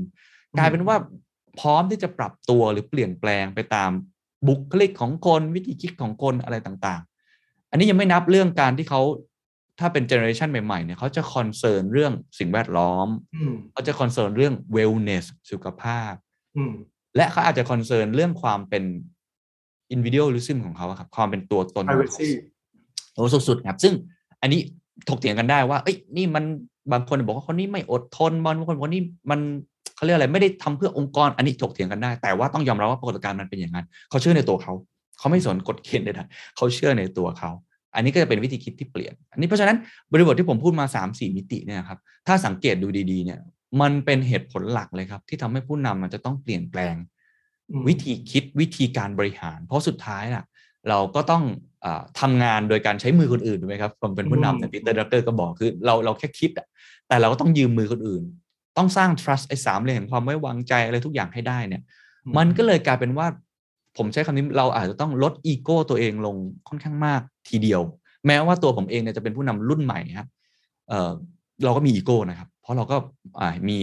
ความสำเร็จมาบ้าง หรือว่าเราอาจจะรู้สึกเราก็เป็นผู้นำแต่พอเจอคนรุ่นใหม่ ๆ ที่วิธีคิดมันไม่เหมือนกัน วิธีคิดมันแตกต่างหลากหลาย เขามีวิธี concern มุมอะไรต่างๆ ที่มันไม่เหมือนกับเราเนี่ย มันกลายเป็นว่าเราก็เลยต้องต้องเปลี่ยนวิธีคิดในการทำงานให้ยืดหยุ่นมากขึ้นนะครับ ให้สามารถที่จะรับฟังเขามากขึ้น ลดอีโก้ของตัวเองลง อันนี้ก็จะเป็นมุมนะครับที่คิดว่า value shift ผมใช้คำ value มัน shift จริง ๆ ซึ่งผมเชื่อว่ามัน shift แล้วมัน shift เลยด้วย จะถูกหรือผิดอีกเรื่องอย่างผมอย่างที่ผมย้ำเนี่ยแล้วมันจะเร็วขึ้นเรื่อยๆเพราะคนเจนอัลฟาใหม่ ๆที่ขึ้นมา ก็น่าจะมีวิธีคิดอะไรที่มันไปในทิศทางนี้เช่นเดียวกัน ซึ่งเอ่ออีกอันหนึงแล้วกันครับที่ที่คิดว่าอาจจะเชื่อมโยงได้นิดนึงจริงๆมันเป็นเรื่องเดียวกันแต่เป็นประเด็นย่อยแล้วกันไอไอเรื่องความเอ่ออยากจะเปิดรับความคิดเห็นอะไรอย่างเงี้ยครับผมผมว่าคีย์เวิร์ดคำหนึ่งที่เราเห็นชัดในยุคหลังๆเนี่ยก็คือคำว่า decentralize ครับอืมทำทำไมคริปโตเคอเรนซีถึงได้รับความนิยม โอเคมีคนหนึ่งอยากจะ speculate อยากจะเก็งกำไร แต่เชื่อไหมครับว่ามันมีหลายสิ่งหลายอย่างเลยที่คนรุ่นใหม่เนี่ยเขาพูดถึงเรื่องของ decentralize decentralize มันก็จะผูกโยงไปอีกเรื่องหนึ่งคือเรื่องของความเขาเรียกว่าปลาใหญ่กินปลาเล็กอะครับอ่าอำนาจทุนแล้วทำไมเรื่องความเหลื่อมล้ำถึงถูกพูดถึงกับคนรุ่นใหม่ คนรุ่นใหม่ถ้าถามว่าปัญหาไหนที่เขามองสำหรับตัวเขานะผมย้ำอีกครั้งสำหรับตัวเขาที่ใหญ่ที่สุดในมุมของเขา เชื่อไหมครับ คือเรื่องของอำนาจทุนผูกขาดอืมหรือว่า อำนาจที่กระจุกอยู่กับคนไม่กี่คนใช่ครับ inequality หรือว่า centralize มากจนเกินไปอืมกลายเป็นสิ่งที่คนซึ่งเป็นทั่วโลกนะครับเป็นทั่วโลกผมคิดว่าเป็นทั่วโลก ผมก็เลยบอกว่า เพราะฉะนั้นเนี่ยไอสิ่งที่เราเคยทำได้มาก่อน คือการ centralize แล้วมันดีด้วยนะครับ บางสิ่งบางอย่างผมก็คิดว่ามันต้อง centralize บางอย่างก็ต้อง top down นะบางอย่างก็ต้องเผด็จการนี่ผมก็เห็นด้วยในฐานะที่เป็นผู้นำนะแต่ว่ามันต้องมีวิธีที่ละมุนละม่อมมากขึ้นทำให้เขารู้สึกว่า เราไม่ได้ centralize มันก็เลยมาถึง empathy engage อืมก่อนที่จะ empower อันนี้ก็เป็นมุมที่อาจจะตอบคำถามในในอันแรกก่อนเพราะ value มัน shift ซึ่งถ้าเราไม่ recognize เนี่ยเราจะเป็นผู้นำที่ไม่สามารถ engage หรือว่า relevant กับกับคนในในยุคสมัยใหม่ได้เลย อันที่สองนี่จริงๆว่ามันมันค่อนข้างจะเชื่อมโยงกับสิ่งที่ตะกี้เคนพูดขึ้นไปก็คือว่า เวลาเราเป็นผู้นำเนี่ยอย่างเช่นผู้นำองค์กรเนี่ยอย่างเคนเนี่ยเคนคงไม่ได้นำแค่พนักงาน แต่เคนกำลังนำบางกลุ่มบางบางอย่าง คือไอ้วันนี้เนี่ยไอ้เรื่องของ decentralize เรื่องของอะพี่พูดอย่างยกตัวอย่างว่าถ้าไอ้คริปโตเคอเรนซีเนี่ยสมมุติว่าหน่อยเนี่ยมันมาแล้วมันใช้กันเออเป็นแพร่หลายเนี่ยไอ้ความเป็นประเทศ ที่ว่าถ้าเป็นอเมริกาก็ต้องยูเอ่อ US ดอลลาร์ถ้าเป็นอังกฤษก็ต้องปอนเนี่ย มันจะมันจะเปลี่ยนไปอะไอ้ boundary ของความเป็นบริษัท องค์กร ความเป็นชาติ ความเป็นอะไรที่มันจะเบลอไปหมดเลย เพราะว่าเจอไอ้คำว่า decentralized เนี่ยแล้วอีกหน่อยเนี่ยกลับมาตั้งหลักกันคือ ตอนนี้พี่ก็งงๆเหมือนกันว่า เอ๊ะแล้วอย่างเมื่อก่อนเนี่ยไอ้คำว่าผู้นำเราก็จะมีกรอบนะว่าเราเรานำใครเฮ้ยอีกหน่อยกรอบมันถูกขย่าหมดเลยอะแล้วถ้าเราไม่รู้ว่าเรานำใครนี่เราจะนำได้ยังไง จริงครับ ผมคงตอบในเรื่อง decentralize เช่นเดียวกับพี่บอยเราไม่รู้เหมือนกันว่าจะเป็นไงเออเพราะตอนนี้มันก็เริ่มถกเถียงกันมากขึ้นนะครับเอ่อแต่ว่าสิ่งหนึ่งที่ที่เห็นด้วยกับพี่บอย แล้วผมคิดว่าในปัจจุบันด้วยเนาะแล้วก็ในอนาคตผมใช้คำว่าความคาดหวังแล้วกัน คือพี่พี่บอยใช้คำว่าเราไม่ได้นำแค่องค์กรตัวเอง ก็คือไม่ได้หาผลประโยชน์ หรือว่าเอ่อหาสิ่งที่มันดีกับองค์กรของเราอย่างเดียวอะผมผมตีความความพูดพี่บอยอย่างนี้ซึ่งผมคิดว่าจริงความหมายก็คือว่า ความคาดหวังของคนที่มีต่อผู้นำในองค์กรในหน่วยงานหรือในอะไรต่างๆ เนี่ย มากขึ้นอย่างไม่น่าเชื่อ มากขึ้นจริง ๆ นะครับอืมอ่าผมคิดว่าเอ่อที่เห็นชัดเจนถ้าในวงการธุรกิจเนี่ยมันก็คือไอ้ตัว triple P ใช่ไหมครับ คือก่อนหน้านี้เราก็ทำแค่ profit นั่นแหละ พอในระยะตอนนี้ทุกคนก็พูดถึง people กับกับ planet มากขึ้นนะครับ ซึ่งผมคิดว่าจริงอืมมันกลายเป็นว่าผู้นำเนี่ยมันมีถูกความคาดถ้าในการวงการธุรกิจเนี่ยผมว่าพี่ๆทุกท่านก็คงทราบดีว่า ไอ้ความคาดหวังของของเราอะมันไม่มันมากขึ้นจริงๆ มันไม่ใช่แค่ shareholder แล้ว แต่มันคือ stake เป็น stakeholder อืม holder ซึ่งที่ผมมั่นใจอะเพราะผมว่าบุผู้บริโภคเอาด้วยมาก ผมไม่รู้นักลงทุนเป็นยังไง หรืออะไรเทรนด์ก็ว่ากันไปนะครับ แต่ว่าผมเชื่อว่าผู้บริโภครุ่นใหม่เอาเรื่องนี้ สุดลิ่มทิ่มประตูใช้คำนี้ สุดลิ่มทิ่มประตูคนที่เด็กกว่าผม ผมต้องยอมรับผมเป็น generation ที่โลกสวย ผมอืมผมยอมรับผมเขาเรียกว่าสายลมแสงแดดผมโตมาในยุคแบบนั้นจริงๆฮะผมโตกับยุคที่ผมไม่ได้ concern เรื่องสังคม ถ้าใคร concern เรื่องสังคมคือ NGO อย่างเดียวอะใช่แต่ใช่เด็กยุคนี้ต่ำลงไปกว่าสามสิบเนี่ยเขามองทุกอย่างเป็นองค์รวม บูรณาการเขาไม่ได้มองเป็นแยกส่วน เขาไม่ได้มองว่านักธุรกิจทำธุรกิจ แต่เขามองว่านักธุรกิจถ้าคุณทำบางสิ่งบางอย่าง ที่ส่งผลกระทบต่อโลก ส่งผลกระทบต่อคน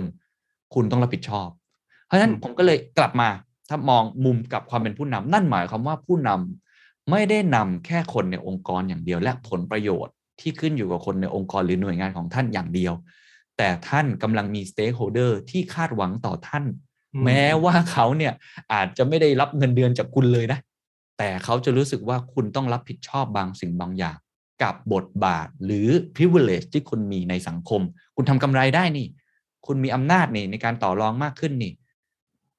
อำนาจเลยนำมาซึ่งความรับผิดชอบแบบที่สไปเดอร์แมนบอกอืมแต่ตอนนี้ความรับผิดชอบมันหลายมิติจริง ๆ ก็เลยกลายเป็นว่าจริงครับผู้นำในยุคนี้โอ้โหเหนื่อยขึ้น เพราะฉะนั้นเดี๋ยวเดี๋ยวจะคงจะพูดในตอนท้ายว่ามันนำเดี่ยวยากขึ้นจริงๆ เพราะว่าใช่อำนาจภาระความรับผิดชอบเนี่ยมันมันมันมากแล้วมันถูกตรวจสอบตลอดเวลานะไอ้คำว่า transparency ก็เป็นอีกคำหนึ่งที่ผมอาจจะลืมพูดในคำถามก่อนหน้านี้ว่าเขาเขาเขาต้อง transparent ทุกอย่างต้องโปร่งใส ทุกอย่างต้อง authentic เพราะว่ามันมีดิจิ t a ลฟุตปรินเนาะมันตรวจสอบได้หมดหรือว่าครับ มันมันโลกมันเปลี่ยนนะครับเพราะฉะนั้นต้องต้องทำอะไรเนี่ยมันต้อง authentic จริง ๆ เขาชอบความจริงใจอ่าอาจจะแวะนิดนึงสิ่งหนึ่งที่สังเกตได้คือโลกของ TikTok ทำไม TikTok ถึงมาในยุคหลังๆ จนกระทั่งมาร์คซักเกอร์เบิร์กเนี่ยมองว่าเป็นคู่แข่งที่น่ากลัวมากอืมเพราะ TikTok เป็นแพลตฟอร์มที่ real ครับคือมัน authentic มาก มันไม่จำเป็นต้องมี production อะไรมากมาย และนี่เป็นสิ่งที่คนยุคใหม่ๆต้องการนะครับ และเขาเรียกร้องจากผู้นำเช่นเดียวกันอ่าในความเป็น authentic อะทีนี้แวะกลับมา ก็เลยกลายเป็นว่าผู้นำในใน ยุคปัจจุบันเนี่ยถูกคาดหวังสูงมาก เพราะฉะนั้นเขาต้องนำไม่ใช่คนในองค์กรอย่างเดียว แต่เขาจะแบกภาระในการนำ stakeholder ผมคงไม่ต้องบอกว่าทุกคนนะฮะแต่ต้องนำ stakeholder ของเขาไปในทิศทางที่มันควรจะเป็นด้วย มันอาจจะไม่ได้อิม l u e n c e ในเชิงความคิดอย่างเดียว แต่มันอิม l u e n c e เขาในทิศทางที่สังคมควรจะไป ก็คงจะเน้นย้ำโดยเฉพาะ people กับ planet แต่สุดท้ายสิ่งหนึ่งที่ทำให้ผู้นำคนนั้นมีบทบาท หรือว่า เป็นการบอกแล้วกันผมอาจจะใช้คำว่าเป็นตัวชี้วัดอย่างหนึ่งก็ได้ว่าเขาคนนั้นเนี่ยเอ่อสามารถหลีดสังคมได้มากน้อยแค่ไหน และสังคมส่วนใหญ่เนี่ยจะเชื่อเขามากน้อยแค่ไหนจากอะไร มันคืออีก P หนึ่งครับ มันคือคำว่า purpose อืมผมผมคิดว่าเป็นคำว่า purpose นี่ชัดเจน แปลเป็นไทยสำหรับผมนะอาจจะแปลยาวนะ แต่ว่าคนอื่นไม่รู้ผมแปลไงผมจะแปลว่าเหตุผลของการเกิดมา เหตุผลที่ควรมีชีวิตอยู่ เพราะว่ามันเพราะเพราะเพราะ แปลเพอเพอว่าเป้าหมายเนี่ยมันมันมันจะซ้ำซ้อนกับโกใช่ไหมครับ มันจะซ้ำซ้อนกับคำหลาย ๆคำอะครับ แต่ว่า purpose เนี่ยคือเหตุผลของการมีอยู่ของเรา ที่เราใช้ชีวิตอยู่บนโลกนี้อะอืมหรือบริษัทเกิดมาทำไมเนี่ย ซึ่งมันก็ต้องทวนตลอดที่เราคุยกับพี่บอยอืมตลอดผมคุยตลอดว่าต้องต้องรีอืมวิชั่นตลอดหรือว่าต้องมีการรี purpose ตลอดอันนี้อืมอันนี้จริงอยู่แล้วนะครับ เพียงแต่ว่าคำว่า purpose มันคือการที่บอกว่าเราเกิดมาทำไม ซึ่งส่วนใหญ่แล้วในยุคหลังๆ เนี่ย มันไม่ใช่การเกิดมาเพื่อตัวคุณเองอีกต่อไปใช่หรือเพื่อตัวองค์กรอีกต่อไป แต่องค์กรของคุณจะเซิร์ฟอะไรให้กับสังคม ไม่ว่าคุณจะทำเอกชนจ๋าเลย หรือว่าคุณจะทำ NGO คุณจะทำสถาบันการศึกษา หรือเป็นหน่วยงานภาครัฐ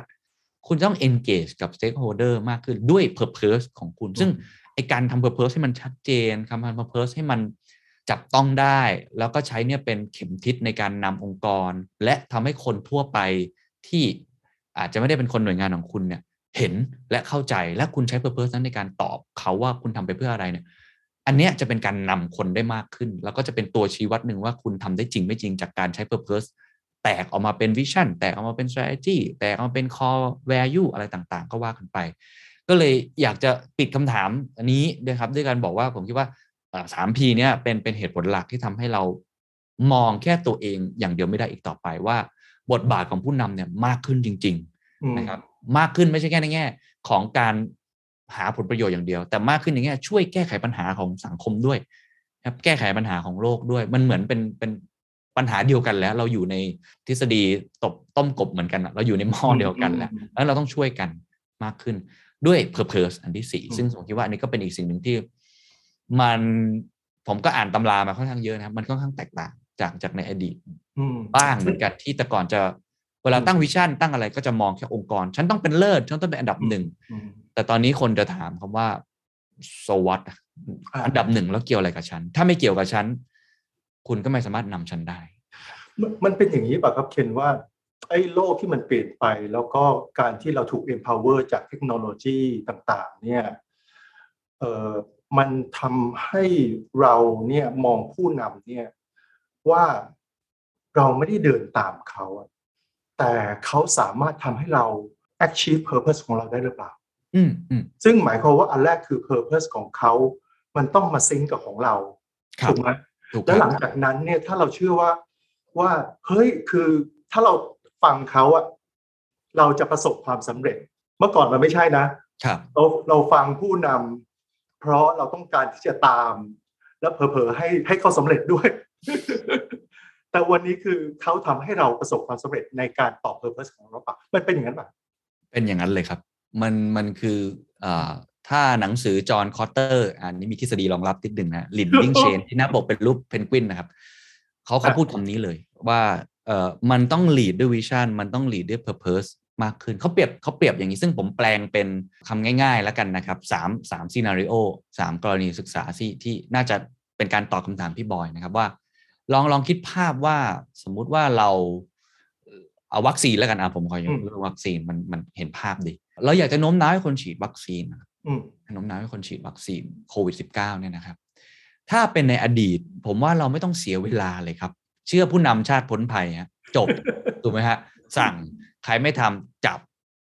มันเป็นเรื่องธรรมดาในอดีต ซึ่งเราก็ยอมรับได้ แต่ในชีวิตปัจจุบันที่เราพูดกันมาทั้งหมดเนี่ยมันเปลี่ยนมันเปลี่ยนจริงๆมันผมจะใช้มหาสมุทรเปลี่ยนสีดวงอาทิตย์ขึ้นเปลี่ยนทิศมันเป็นอย่างนั้นจริง ๆ มันมีสามที่เราเช่น อันที่หนึ่งคุณเดินมาบอกเลยว่า คุณต้องฉีดวัคซีน ถ้าไม่ฉีดวัคซีน คุณจะ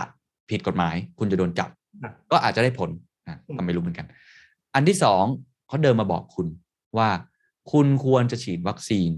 เพราะว่าการฉีดวัคซีนเนี่ยจะทำให้คุณมีภูมิคุ้มกันนะครับ แล้วคุณเนี่ยก็จะสามารถที่จะ ทำงานได้ หรือว่าจะเป็นการช่วยชาติอ่าช่วยชาติ ก็คือโน้มน้าวด้วยเรื่องเหตุผลมากขึ้นอืมอันนี้อันที่สองอันที่สามครับเขาเดินมาบอกคุณเขาถามคุณก่อนนะ ว่าทำไมคุณอยากฉีดวัคซีนทำไมคุณไม่อยากฉีดวัคซีน คุณคิดยังไงกับวัคซีนเขาให้คือตัวเลือกคุณข้อดีข้อเสียว่าการฉีดวัคซีนมีข้อดียังไง ข้อเสียก็มีนะมีความเสี่ยงยังไง ผมจะไม่บอกนะว่าคุณควรจะฉีดหรือคุณควรจะไม่ฉีด ผมแค่บอกว่าผมจะฉีด เพราะอะไร ส่วนคุณเป็นหน้าที่ของคุณ ถ้าคุณอยากฉีดเราจะ provide ให้เต็มที่จบ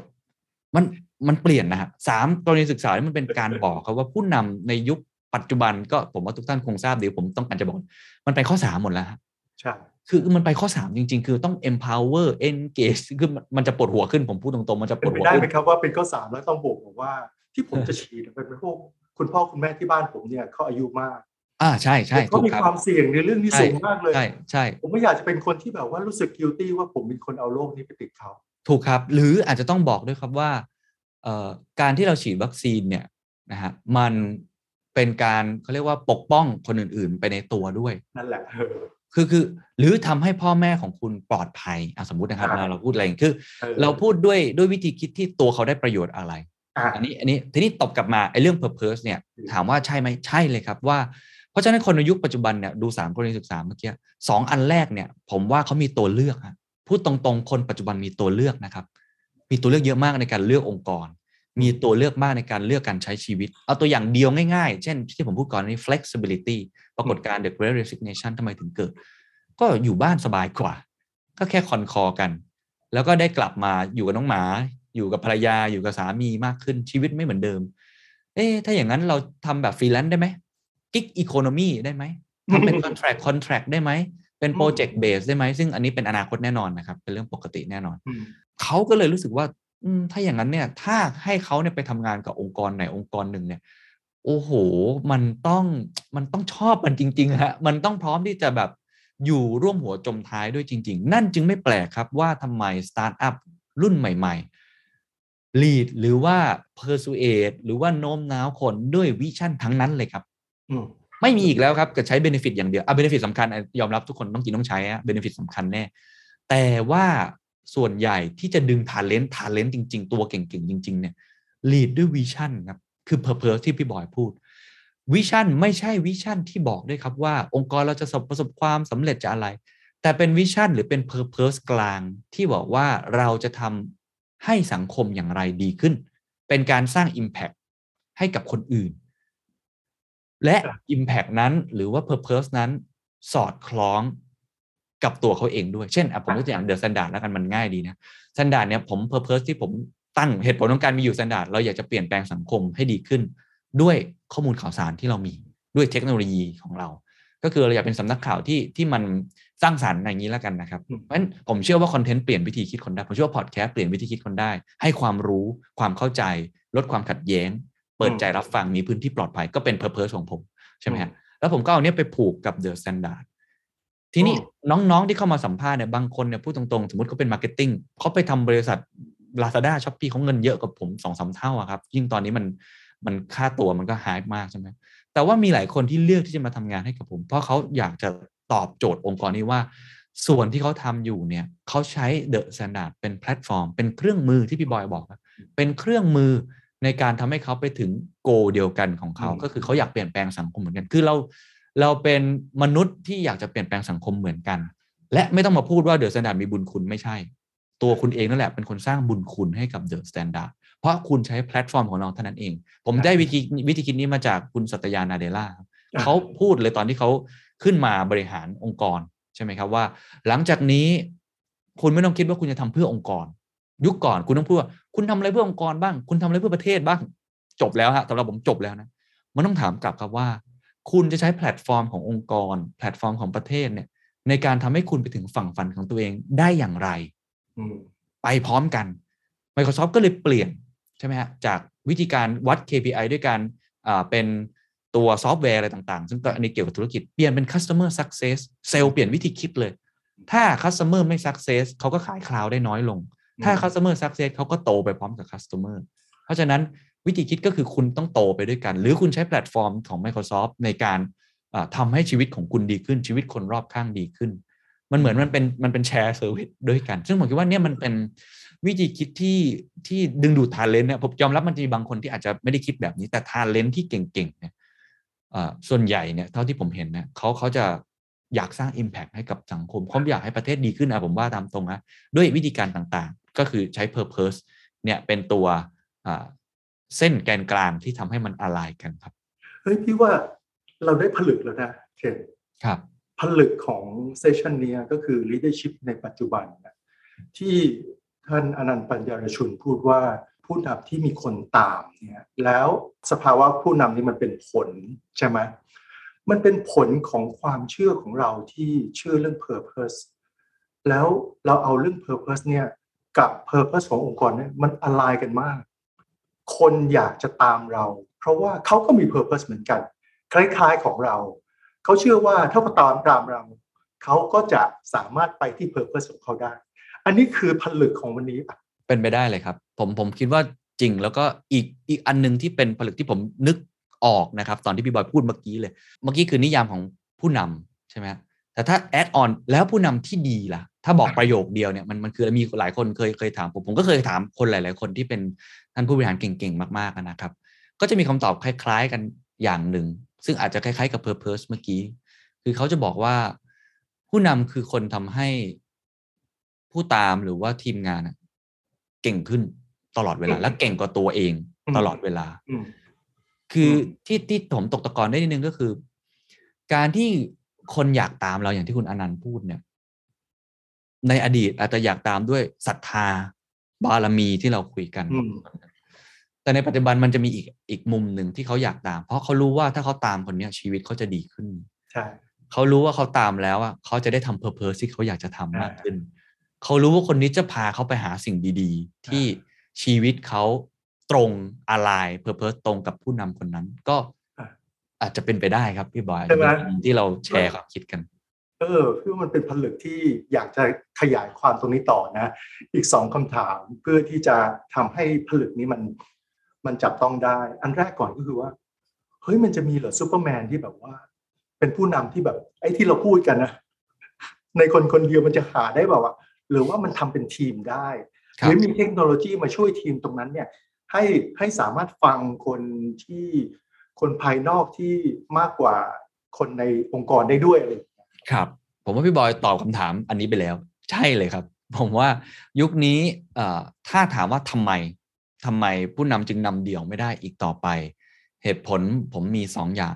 หนึ่งเพราะว่าโลกมันซับซ้อนเกินกว่าที่คนคนเดียวจะเข้าใจไม่มีอีกแล้วครับ กับกัปตันอเมริกาที่แบบนำมันยังต้องเป็นอเวนเจอร์ต้อง tag team มันมันไม่มีอีกแล้วอะมันทานอสมันเยอะมากเลย มันมันยากมากเลยครับ ที่จะเป็นอย่างนั้นมันไม่มี อีกต่อไป แต่ก่อนเนี่ยอาจจะมีบ้างที่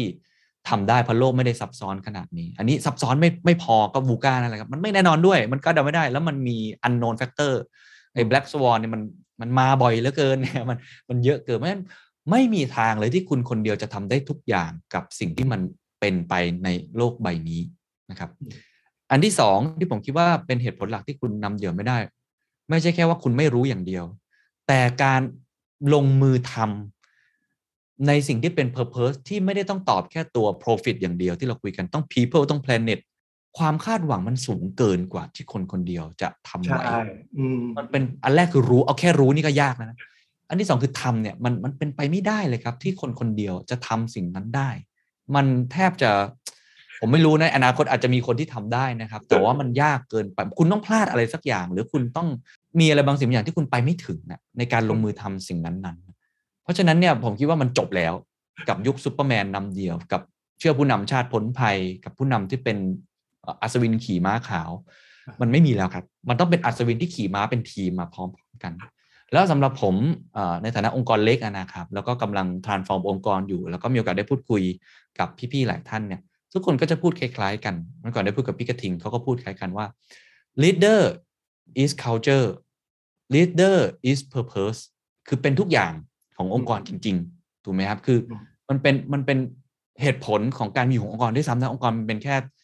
เอกสารที่เขียนในกฎหมายเฉยๆแต่จริงๆอะมันมันคือคนถูกไหมฮะที่ทำให้องค์กรมันมีชีวิตเนี่ยมันเป็นเหตุผลที่ทำให้คนอยากมาทำงาน มันเป็นเหตุผลทุกอย่างของการเอ่อ drive purpose มันเป็น culture leader เป็นยังไง culture ก็จะมีลักษณะแบบนั้นใช่ไหมครับ แต่พี่กระทิงพูดต่อซึ่งผมเออผมผมใช่เลยผมรู้สึกว่า เขาบอกว่าแต่ middle management หรือ leadership ที่รองลงมา is everything is everything คือมันเป็นทุกอย่าง อันนั้นเป็นแค่แค่ part สำคัญโอเค มันเป็น part ที่เป็นหัวใจหลักนะ leader อย่างคนที่นำแต่ว่าระดับรองลงมาหรือคนที่อยู่รายล้อมเนี่ยที่เป็นทีมอเวนเจอร์เนี่ยอ่า is everything เพราะเขาจะเป็นข้อต่อที่เชื่อมไปสู่คนอื่นๆ และเขาจะเป็นพรีเซนเตอร์อ่าไปสู่ stakeholder อื่นอืมๆองค์กรอื่นๆ คิดเห็นยังไงกับองค์กรเรา ก็อยู่ที่ middle management อยู่ที่คนที่เป็นคนรับนโยบายมาทำต่อ อย่าลืมครับว่าในอดีตเราบังคับคนฉีดวัคซีนได้ แต่ในปัจจุบันนี้ถ้าเขาไม่ฉีดวัคซีน เราต้องมีอสมเข้าไปพูดคุยครับ เราต้องมีหมอประจำ community แต่ละจังหวัดไปบอกว่ามันดีหรือไม่ดียังไง นั่นหมายความว่าเชื่อแค่ไม่รู้ฮะ อาจจะเป็นเข้าผู้ใจอำนวยการโรงพยาบาลเก่งๆสักคนมันไม่ได้อีกต่อไปครับไม่ได้เพราะคน มันถึงมีอินฟลูเอนเซอร์หลากหลายมุมนะครับถูกไหมฮะทำทำไมยุคแต่ก่อนจะมีกูรูไม่กี่คนยุคนี้โอ้โหมันเป็นยุคที่มีอินฟลูเอนเซอร์มากมายผิดถูกอีกเรื่องนะครับกูรูถูกผิดนี่อีกเรื่องนะ แต่คนจะเริ่มไม่ได้เชื่อใครคนใดคนหนึ่งใช่อีกแล้ว เพราะเขารู้ว่าคนคนมันไม่สามารถที่จะเป็นอย่างนั้นได้ ก็เลยคิดว่าสำหรับผมเนี่ย ระดับ middle management หรือผู้นำที่เป็นอนาคตละกันเป็น successor ในอนาคตที่จะขึ้นมาเนี่ย โอ is everything จริง ๆ แล้วเราต้องให้ความสำคัญต้องกลุ่มเขาต้องทำทุกอย่างเพื่อทำให้เขามีความเป็น leadership เออผมก็เลยดีใจมากเหมือนกันที่พี่บอยชวนผมคุยเรื่องนี้ในขณะที่ผมก็อยู่ในเจอร์นี่ในการเดินทาง แล้วก็นั่นเป็นเหตุผลหนึ่งที่ทำให้ผมสนใจเรื่อง leadership มาก เพราะผมรู้ว่าองค์กรจะอยู่รอดไม่รอด หรือจะประสบความสำเร็จจะเป็นตัวชี้ขาดอย่างไรก็ตามเนี่ยมันอยู่ที่ระดับ leadership รองลงมาอ่าก็คือ middle management กลยุทธ์ดีแค่ไหนวิสัยทัศน์ดีแค่ไหน แต่ถ้า middle management ไม่สามารถขับเคลื่อนตรงนี้ได้ ผมว่ามันเหมือนแขนขามันไม่สมบูรณ์นะเพราะฉะนั้นก็เลยก็เลยคิดว่าจริงครับ อย่างที่พี่บอยพูด ผมว่าพี่บอยก็ตอบคำถามนี้ด้วยตัวเองเมื่อกี้อยู่แล้วว่า หมดยุคแล้วกับการนำเดี่ยวแบบซูเปอร์แมนตอนนี้ต้องเป็นเป็นอเวนเจอร์อ่าเป็นอเวนเจอร์ไปด้วยกันไปด้วยกันครับ ซึ่งมันก็คือกลับมาที่คำถามสุดท้าย เป็นคำถามที่ยอดฮิตที่เมื่อก่อนเราชอบถาม เวลาเราไปสัมภาษณ์เอ่อใครด้วยกัน ก็คือว่าแล้ว KPI มันคืออะไรอะเราวัดอืมความสำเร็จของคำว่า ผู้นำที่ อันนี้พี่ลองจดเอาไว้นะครับ purpose driven leadership เนี่ยอืมอืมเราวัดมันยังไง พี่ว่ามันเป็นเรื่องที่ยากนะแต่ตะกี้ที่เคนพูดบอกว่าเอ้ย คุณกระทิงบอกบอกว่า middle management is everything เนี่ย มันแปลว่าหนึ่งใน KPI ของผู้นำที่สูงสุดเนี่ยคือ ทำให้คนที่ลงมาที่เป็นรีพอร์ตกับเขาเนี่ยแก๊กหนึ่งลงมาเนี่ยครับ เชื่อ อืม และทำให้พวกนั้นเนี่ยเป็นผู้นำที่เป็น purpose อืมเอ่อ driven leadership ได้ ครับ ส่งต่อ leader อย่างนี้ป่ะ แล้วมันมีข้ออื่นอีกไหมเอ่อผมคิดว่าถ้าวัดแบบเพียวๆ ความเป็นผู้นำถ้าพี่บอยบอกเกณฑ์ต้องตอบกับตอบเดียวให้ได้นะ อันเนี้ยสมมตินะฮะคือ ผมเห็นด้วยครับ เอ่อผมจะตอบอย่างนี้ว่า ถ้าวัดบทบาทความเป็นผู้นำของคุณจริง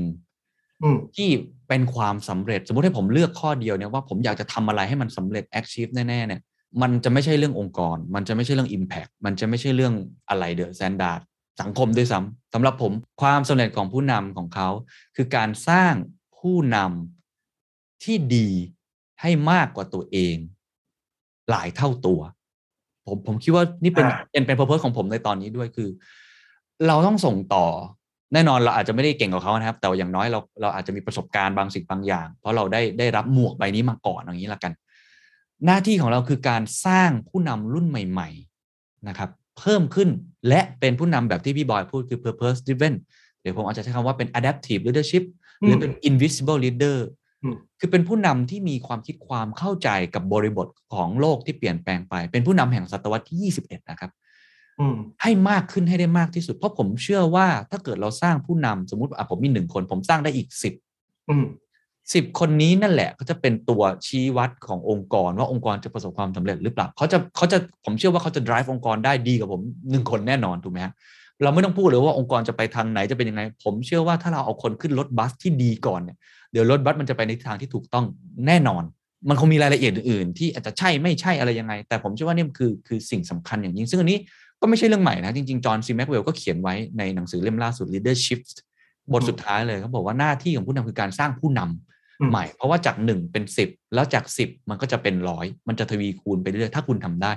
จริง ๆ คือความเป็น leadership ในในศตวรรษที่ 21 ก็คิดว่าเห็นด้วยกับพี่บอยครับว่า อันนี้คือบทบาทที่สำคัญมาก กับกับอ่าผู้นำที่ต้องวัดความสำเร็จตัวเอง ในมุมของผมแล้วกันว่าต้องสร้างผู้นำใหม่ ๆ ให้เกิดขึ้น และเขาควรจะเก่งกว่าเราด้วยครับ คราวนี้คำถามอาจจะไม่ได้เรียกว่าคำถามก็ได้แต่ว่ามันเป็นการจะปิดประเด็นนี้ก็คือว่าเคนเคยมีแบบว่าคนที่รู้จักที่เออไม่ได้เจอกันนานเนี่ยวิ่งกลับมาแล้วก็เพลินมาเจอกันแล้วขอบคุณ พี่เคนขอบคุณนะที่ตอนนั้น ถ้าหนูไม่ได้เจอพี่เคนในลักษณะนั้น มันก็ไม่สามารถเปลี่ยนชีวิตเราไปแบบนี้อย่างนี้มันมีไหมจริง ๆ ด้วยบทบาทผมความเป็นสื่อครับมันมีตลอดอยู่แล้วครับ มันมีแทบจะทุกวันเลยครับ ก็ผมโชคดีนะครับ คือคือเราอยู่ในสื่อเนาะแล้วเราก็ทำพอดแคสต์นะครับ หรือว่าทำคอนเทนต์นำเสนอเรื่องราวต่างๆ เนี่ยก็ใกล้กับคน ผมว่าผมอยู่ใกล้คนพอสมควรอืมมีมีบ่อยมาก แรก ๆ มันก็ทำให้เรา มีความสุขนะฮะพอใจภูมิใจ แต่ว่าในตอนนี้ถ้าตอบโดยสัตย์จริงครับพี่บอยมันมันกลายเป็นความรับผิดชอบนะครับ ผมผมอืมรู้สึกอย่างนั้นนะผมรู้สึกว่ามันกลายเป็นความรับผิดชอบของเรา ซึ่งดีนะครับ คือมันมันโอเคมันเป็นภาระเพราะว่าเขาคาดหวังกับเราสูงมาก ว่าเฮ้ยคุณทำให้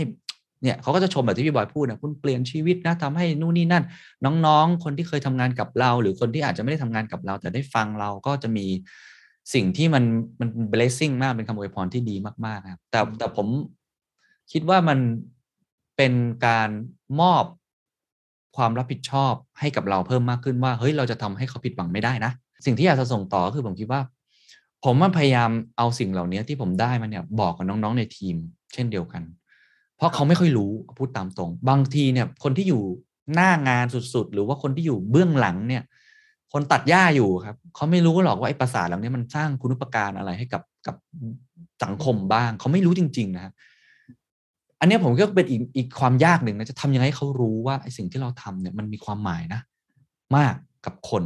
อ่าผมคิดว่าทุกองค์กรก็สามารถออกแบบวิธีการนั้นนะเพราะว่าไอ้ความเป็นผู้นำมันคือสิ่งที่เราสามารถที่จะออกแบบให้เขาได้สัมผัสใน Impact ที่เขาสร้างเป็น small win นะครับ เล็กๆน้อยๆได้เหมือนกัน ก็ก็เป็นสิ่งหนึ่งที่ที่ได้รับมาแล้วก็ โอ้มันตอนนี้สำหรับผมเนี่ยมันเป็นสิ่งที่หล่อเลี้ยงตัวผมเลยด้วยซ้ำพี่บอยทำให้เราจะเรียกว่าอิคิไกก็ไม่แน่ใจนะ แต่ว่ามันทำให้เรามีความสุข แล้วก็ทำให้เราอยากจะทำมันซ้ำแล้วซ้ำเล่าในทุกๆวันที่ตื่นมา อันนี้ตอบโดยสัตย์จริงเป็นอย่างนั้นจริง ๆ แล้วก็รู้สึกว่าเราจะต้อง humble ตลอดเวลาไม่ใช่หลงระเริงไปกับสิ่งนี้ก็อาจจะมีบ้างนะอาจจะมีหลงบ้างอันนี้ก็เป็นธรรมดาของมนุษย์แต่ว่ามันมันจะเป็น น้ำที่หล่อเลี้ยงตอกย้ำเราอะครับว่าเฮ้ยเราจะทำให้เขาผิดหวังไม่ได้ ก็มันก็เลยทำให้เราต้องทำงานหนัก แล้วก็เมนเทนคุณภาพของงาน แล้วก็เปิดใจรับฟังกับสิ่งใหม่ ๆ ตลอดครับ มันก็เหมือนเป็นเป็น KPI ที่เป็น personal KPI ที่เอ้ยวันนั้นเรารู้สึกว่าเราติ๊กได้อะมันเป็น spiritual token ที่ได้มาครับใช่ใช่ไหมแล้วแล้วผมเชื่อว่าผมเชื่อว่าพี่ๆทุกคนได้รับสิ่งนี้นะ ผมเชื่อว่าผู้นำเนี่ยมันมีความเป็นครูอยู่ในตัว มันมีความเป็นครับ เออมันเป็นเหมือนพ่อแม่อยู่ในตัว ผมผมชอบคำไทย ผมเคยไปบรรยายหลายครั้งแล้วผมจะชอบใช้คำไทย ผมว่ามันน่ารักดีคำไทยเนี่ยเราเราจะใช้ว่าลูกน้องอืมลูกพี่ คือคำไทยมันจะมีความเป็นครอบครัวอยู่ใช่ไหมครับ ลูกน้องเนี่ย มันมีทั้งลูกทั้งน้องเลยนะฮะอืมมันยิ่งกว่าพ่อแม่นะคือมันเป็นทั้งน้องเราด้วย แล้วมันก็เป็นทั้งลูกเราด้วยอืม ผมก็เลยรู้สึกว่าจริง ๆ ความเป็นผู้นำเนี่ยมันมีคุณค่าบางสิ่งบางอย่าง ที่ผมเชื่อว่าพี่ๆทุกคนเป็นผู้นำอะอืมมันจะมีความสุขที่ได้รับสิ่งที่พี่บอยพูดนะครับ บางสิ่งบางอย่างที่เรารู้สึกว่ามันเงินมันก็ทดแทนไม่ได้ แล้วมันก็คุ้มค่ากับเวลาที่เราที่เราเสียละไปค่อนข้างมาก แล้วก็เป็นคุณค่าที่ก็เสพติดนะฮะคือเราอยากทำให้มันดีขึ้น เพราะเรารู้ว่ายิ่งทำมากขึ้นมันยิ่งยิ่งมีประโยชน์กับกับคนกับสังคมมากขึ้นจริงเลยครับ ต้องบอกว่าวันนี้เนี่ยได้อะไรเยอะนะเคนครับ แล้วพี่พี่อยากจะสรุปนิดนึงสิ่งที่เราได้นะครับ ตอนแรกที่เคนพูดเนี่ยก็เรื่องของออผู้นำที่ที่ต้องมีอยู่แล้วอะพวกวิชั่น strategy อิทธิพลการโน้มน้าว แต่มันเริ่มมาตรงที่ว่าคนอยากตามออของท่านอนันต์ปัญญารชุน แล้วเราก็มาพูดถึงเรื่องของผู้นำที่ต้องเปิดต้องมี humility แล้วก็ ยอมเปิดใจนะครับ แล้วไม่เหมารวม ไม่ ignore เสียงเล็ก ๆ deep listening แล้วก็ก่อนจะไป empower เขาอะเราต้องเข้าใจและเข้าถึงก่อนถึงจะพัฒนาได้ แต่ตอนนี้มันถูกเขย่าแล้วทุกอย่างมันถูกเขย่าแล้ว เทคโนโลยีมันมาเขย่าโลกนี้แล้วเอ่อ mindset ของคนก็เปลี่ยนไป ทุกคนถูก empower เพราะฉะนั้นนิยามของผู้นำวันนี้มันก็เลยเปลี่ยนไปด้วย มันกลายเป็นว่าวันนี้เนี่ย คนที่อายุน้อยๆเนี่ยเขาไล่ล่าหาฝันอยู่ จาก purpose ของเขาใช่ไหมแล้วประเด็นก็คือว่า ถ้าเธอจะมาถ้าคุณจะมา lead ฉันเนี่ยทำไมฉันจะต้องตามคุณด้วย ยกเว้นว่าคุณทำให้ฉันสำเร็จในการตามฝันของฉัน หรือตาม purpose ของฉัน มันก็เลยได้เป็นตัวผลึกตะกี้ที่เราพูดกันว่า เคนอาจจะบอกเป็น adaptive leadership พี่อาจจะบอกว่าเป็นเรียกว่า purpose driven leadership ก็ได้ คราวนี้เราก็มาตรงที่ว่า เฮ้ย คนคนเดียวมันไม่มีซูเปอร์แมนนะตอนนี้มันต้องอเวนเจอร์ถ้าจะ execute เรื่องนี้ เพราะฉะนั้นเนี่ย KPI ของผู้นำจริง ๆ ในแบบนี้คือ สร้างคนที่เป็นแบบเขาที่เก่งกว่าเขา และให้คนเหล่านั้นไปสร้างคนต่อไป เพราะตรงนั้นแหละมันจะสร้างความยั่งยืนให้กับองค์กร และสังคมมีอะไรจะแอดอีกไหมครับ ไม่เลยครับ สมบูรณ์แบบมากครับ เห็นด้วยกับคำว่าความยั่งยืนครับ เห็นด้วยครับมากๆครับ